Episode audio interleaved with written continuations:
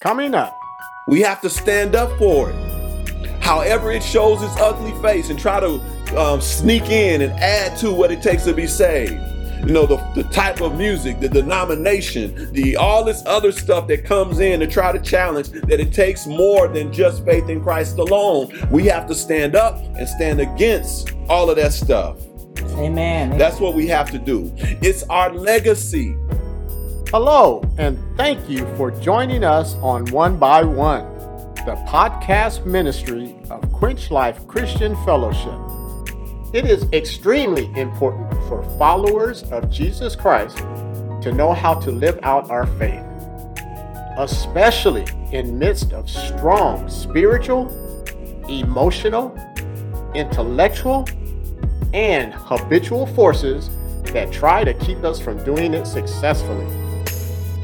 Join Pastor Rob and his wife Carolyn as they unpack some key and helpful principles from Apostle Paul's message to the churches in Galatia. Here is the fifth message in the series Faith in Jesus Christ Alone, Part 2.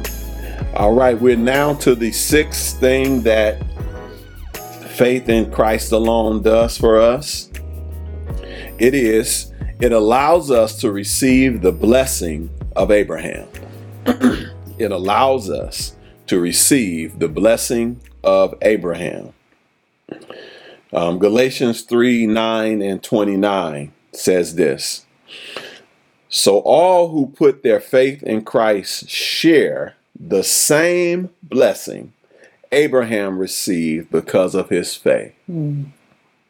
All right, I want to sit on that for a moment, just let you mm-hmm. think about it. I'll read it again. So all who put their faith in Christ share the same blessing Abraham received because of his faith. Verse 29 And now that you belong to Christ, you are the true children of Abraham. You are his heirs, and God's promise to Abraham belongs to you. Amen. So this text tells us that we receive the same blessing blessing Abraham was promised, and uh, we are Abraham's heirs. We already talked about being God's heirs. We're now Abraham heirs, and that the promise that He gave Abraham belongs to us. Yeah. So we see um, we see a, a- an important connection here is that as we talk about God's heir, Him being divine and eternal, and then we can look at Abraham, Abraham being earthly like we are, and we were being heir there. So it, it, it covers the whole gamut of us of our heirship, if you will, um, that we receive that promise. So it tells us here that God's um, promise Abraham belongs to us. Now, I want to say this uh, before we move forward here is that understand that Abraham uh, was received this blessing before the law was instituted. Before the law was instituted, faith, Abraham expressed faith. It, it, it was outside of the law when he did that. And that's why our faith is outside of the law too. His was, it came before, our faith comes after. But it did it was outside of the law. And so that so our relationship with God is through our faith, not through not through the law. And and so um, the here in in um, Romans 4, 20 through 25, it gives us more reflection on Abraham and the promise and the blessing. It says, excuse me, Abraham never wavered in believing God's promise. In fact, his faith grew stronger, and in, in this, he brought glory to God. I'm going to pause on that for a moment because I don't want us to sit and rest on our laurels about our faith. If we're going to walk in Abraham's shoes or receive the blessing of Abraham, we need to do what Abraham did. Abraham had faith in God. He believed God. And also, this text is telling us that his faith also grew. So hmm. I want to challenge you to be to be in the process of intentionally growing your faith, just like Abraham did. Hmm. He grew his faith. And one of the ways you can do that is by living by faith, Yeah. putting your faith to the test. Yeah. Using your faith and you exercising your faith. And as you exercise your faith and you see it produce results, you get stronger in it. You get stronger in it. You become more knowledgeable of how God works in your life and you exercise your faith. Your faith grows stronger and it, it brings glory to God as the text tells us. Amen. And then uh, verse 21, excuse me, goes on to say, speaking of Abraham, he was fully convinced that God is able to do whatever he promises. And because of Abraham's faith, God counted him as righteous.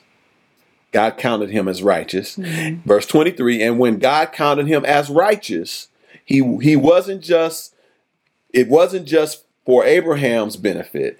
It was recorded for our benefit too, assuring us that God will also count us as righteous if we believe in him, the one who raised Jesus our Lord from the dead. Okay, I'm gonna pause right there for a second. So, what Abraham received from a, having faith in God and it growing was that God called him righteous. yeah. And not only was that meant for Abraham, it's also meant for anyone who has faith in Jesus Christ. Yeah. You are you are righteous. So this speaks this speaks to you.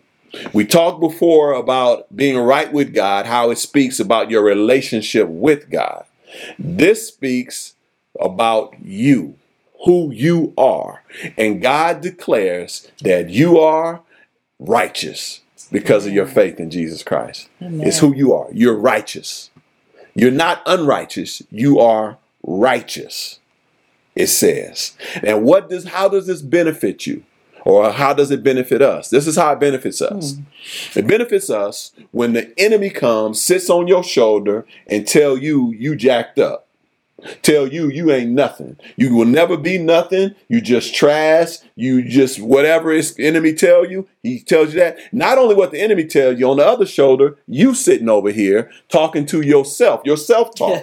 Sometimes you tell yourself you ain't nothing. Mm-hmm. But you need to remember what God says and who God says you are. God says you are righteous. Amen. Amen. No matter what the devil say, no matter what you tell yourself, mm-hmm. you're righteous because of our faith. because of your faith.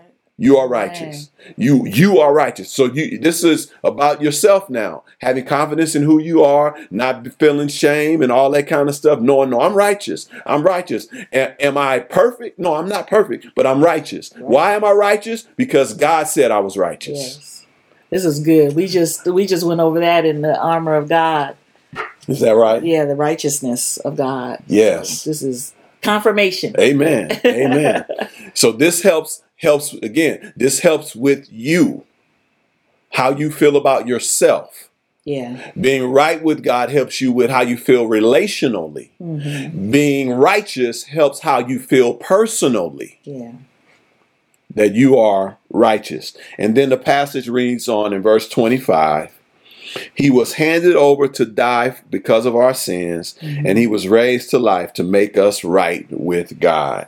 Amen. So Abraham's blessing that he received, that he, he became, that was before the law, it, before the law was given, and the blessing was that he was called righteous. Mhm.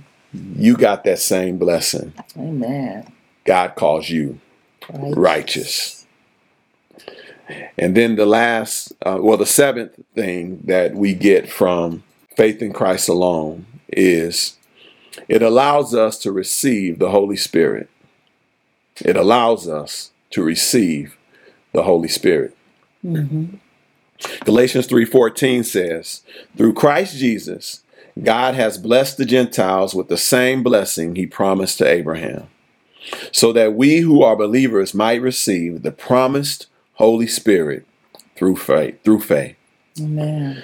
The reception of the Holy Spirit is a big deal. It's a big deal. Uh, we'll deal more with that in this series um, as we move forward. But the idea of receiving the Holy Spirit does a lot for us. The Spirit, Spirit's work and ministry in our life is tremendous, Yeah. and so um, having faith in Christ allows that ministry to be in full effect in your life. It's a great blessing to have the Holy Spirit. So I have another question. Well, not another question, another statement, but that answers the question. So, all this favor that God has given us, all this favor that God has given us deserves a response from us. The fact, the fact that God has delivered us from the curse of the law, He has freed us from the power of sin, He's made us right with Himself, He made us children of God, He made us heirs to heirs um, to His inheritance. He's allowed us to receive Abraham's blessing, and He allows us to receive the Holy Spirit. All of that is favor. That is favor. God something we something we did not earn. Yeah. It's just favor. And we should respond to that favor. Mhm. All that favor that God has given us. Yeah. And write this down. Be on your paper. We should respond faithfully to God's favor. Mhm. We should respond faithfully to God's favor. And I want to just give you one thing to do to respond faithfully to God's favor. There's many other things you can do, but I'm going to give you one. And and number 1 is by standing up. By standing up for the truth of faith in Christ alone. Y'all got that? I'm to say it again. One response that we all ought to have, ought to have to the favor of God that we just talked about is by standing up for the truth that faith in Christ alone is what it takes. Because we got all that favor because of faith in Christ alone. Amen. We need to stand up for that truth. Mhm. Okay? This look at what Galatians 2, 3, and 5 says. And they supported, and he says they, he's talking about the the other apostles, the primary apostles, apostles, the, the leaders. He says, and they supported me and did not even demand that my companion Titus be circumcised, though he was a Gentile. Even that question came up only because some so called believers were false ones, really who were secretly brought in. They sneaked in to spy on us and take away the freedom we have in Christ Jesus. I'm going to pause right there for a moment. So here's the thing that uh, faith in Christ alone was challenged. And Paul is saying some folks came in to take away your freedom, and they were false followers, he says, and and they sneaked in. They sneaked in Mhm. to do this.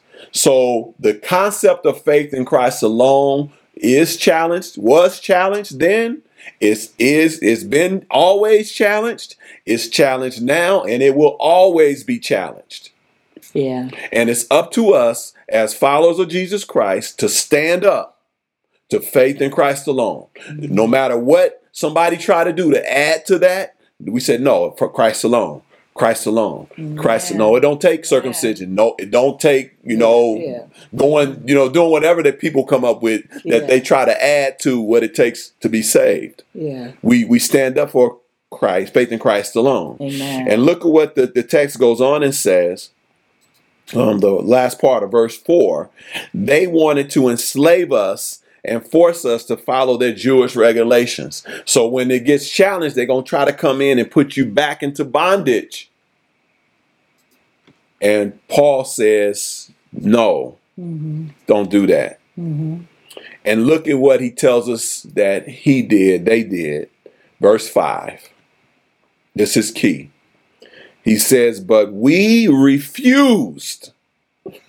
Yeah. We refused to give in.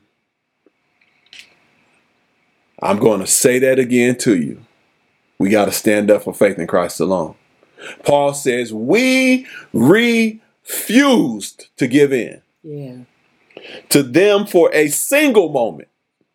Not for a moment. We didn't give them no room to try to pump that garbage into our minds and hearts. Mm-hmm. He says, We refused for a single moment. We wanted to preserve the truth of the gospel message for you. for you. We wanted to preserve the truth of the gospel message for you, not for ourselves, but for you. Who is you? Who is the who are we preserving it for? Daryl, you alluded to it. Daryl, we talk about salvation for your kids and your grandkids. You have to preserve faith in Christ alone Yeah. for your children's salvation, your grandchildren's salvation. We have to stand up for it. We got to preserve it for future believers, the ones that's going to come after us. Amen. We got to preserve faith in Christ alone for them. We can't let it be tainted with other things. We have to stand up for it. However, it shows its ugly face and try to um, sneak in and add to what it takes to be saved. You know, the, the type of music, the denomination, the all this other stuff that comes in to try to challenge that it takes more than just faith in Christ alone. We have to stand up and stand against all of that stuff. Amen. That's what we have to do. It's our legacy. It's our legacy to our children, to our children's children. It's our legacy to the future believers who come after us after we're dead and gone. yeah. It's our legacy to the believers who come after us that we stand up and we preserve faith in Christ alone. Amen. Amen. So I want to challenge all of us to stand up and let this be our response to all this favor that God has given us.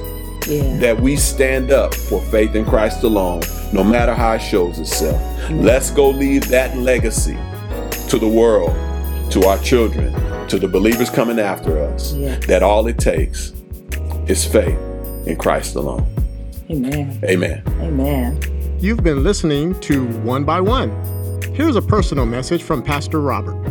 You may have never said yes to Jesus Christ. Do you know that God loved you so much that He sent His Son to die for your sin? If you're ready to say yes to the love that God showed, pray this prayer Lord God, I admit that I've sinned against you. I believe that Jesus Christ died for my sin and I commit my life to you. I ask that you come into my life, come into my heart, take control, transform me into the character of your Son, Jesus Christ. Amen. If you prayed that prayer, I want to be the first to welcome you to the family of God. And I want to encourage you to find a church where you can learn more about Jesus, draw closer to God, and to other believers. God bless you. To learn more about Quench Life Christian Fellowship, visit quenchlife.org. You can follow us on Facebook, subscribe to our YouTube channel, and connect with us on LinkedIn. Also, follow us on Twitter and Instagram at QuenchLifeCF to receive regular words of encouragement and ministry updates. Join us next time. I, I want you to see this differently than someone just calling out God mm-hmm. without the special addition or prompting mm-hmm. of the Holy Spirit to where it becomes a term of endearment. Or there's like a shows a personal relationship. It shows a personal relationship, it mm-hmm. shows intimacy. yeah. A lot of people are calling on God, but it's not intimate, it's not endearing. Right. Right. They're just saying his name. Yeah. That's not what I'm talking about. Thank you for listening.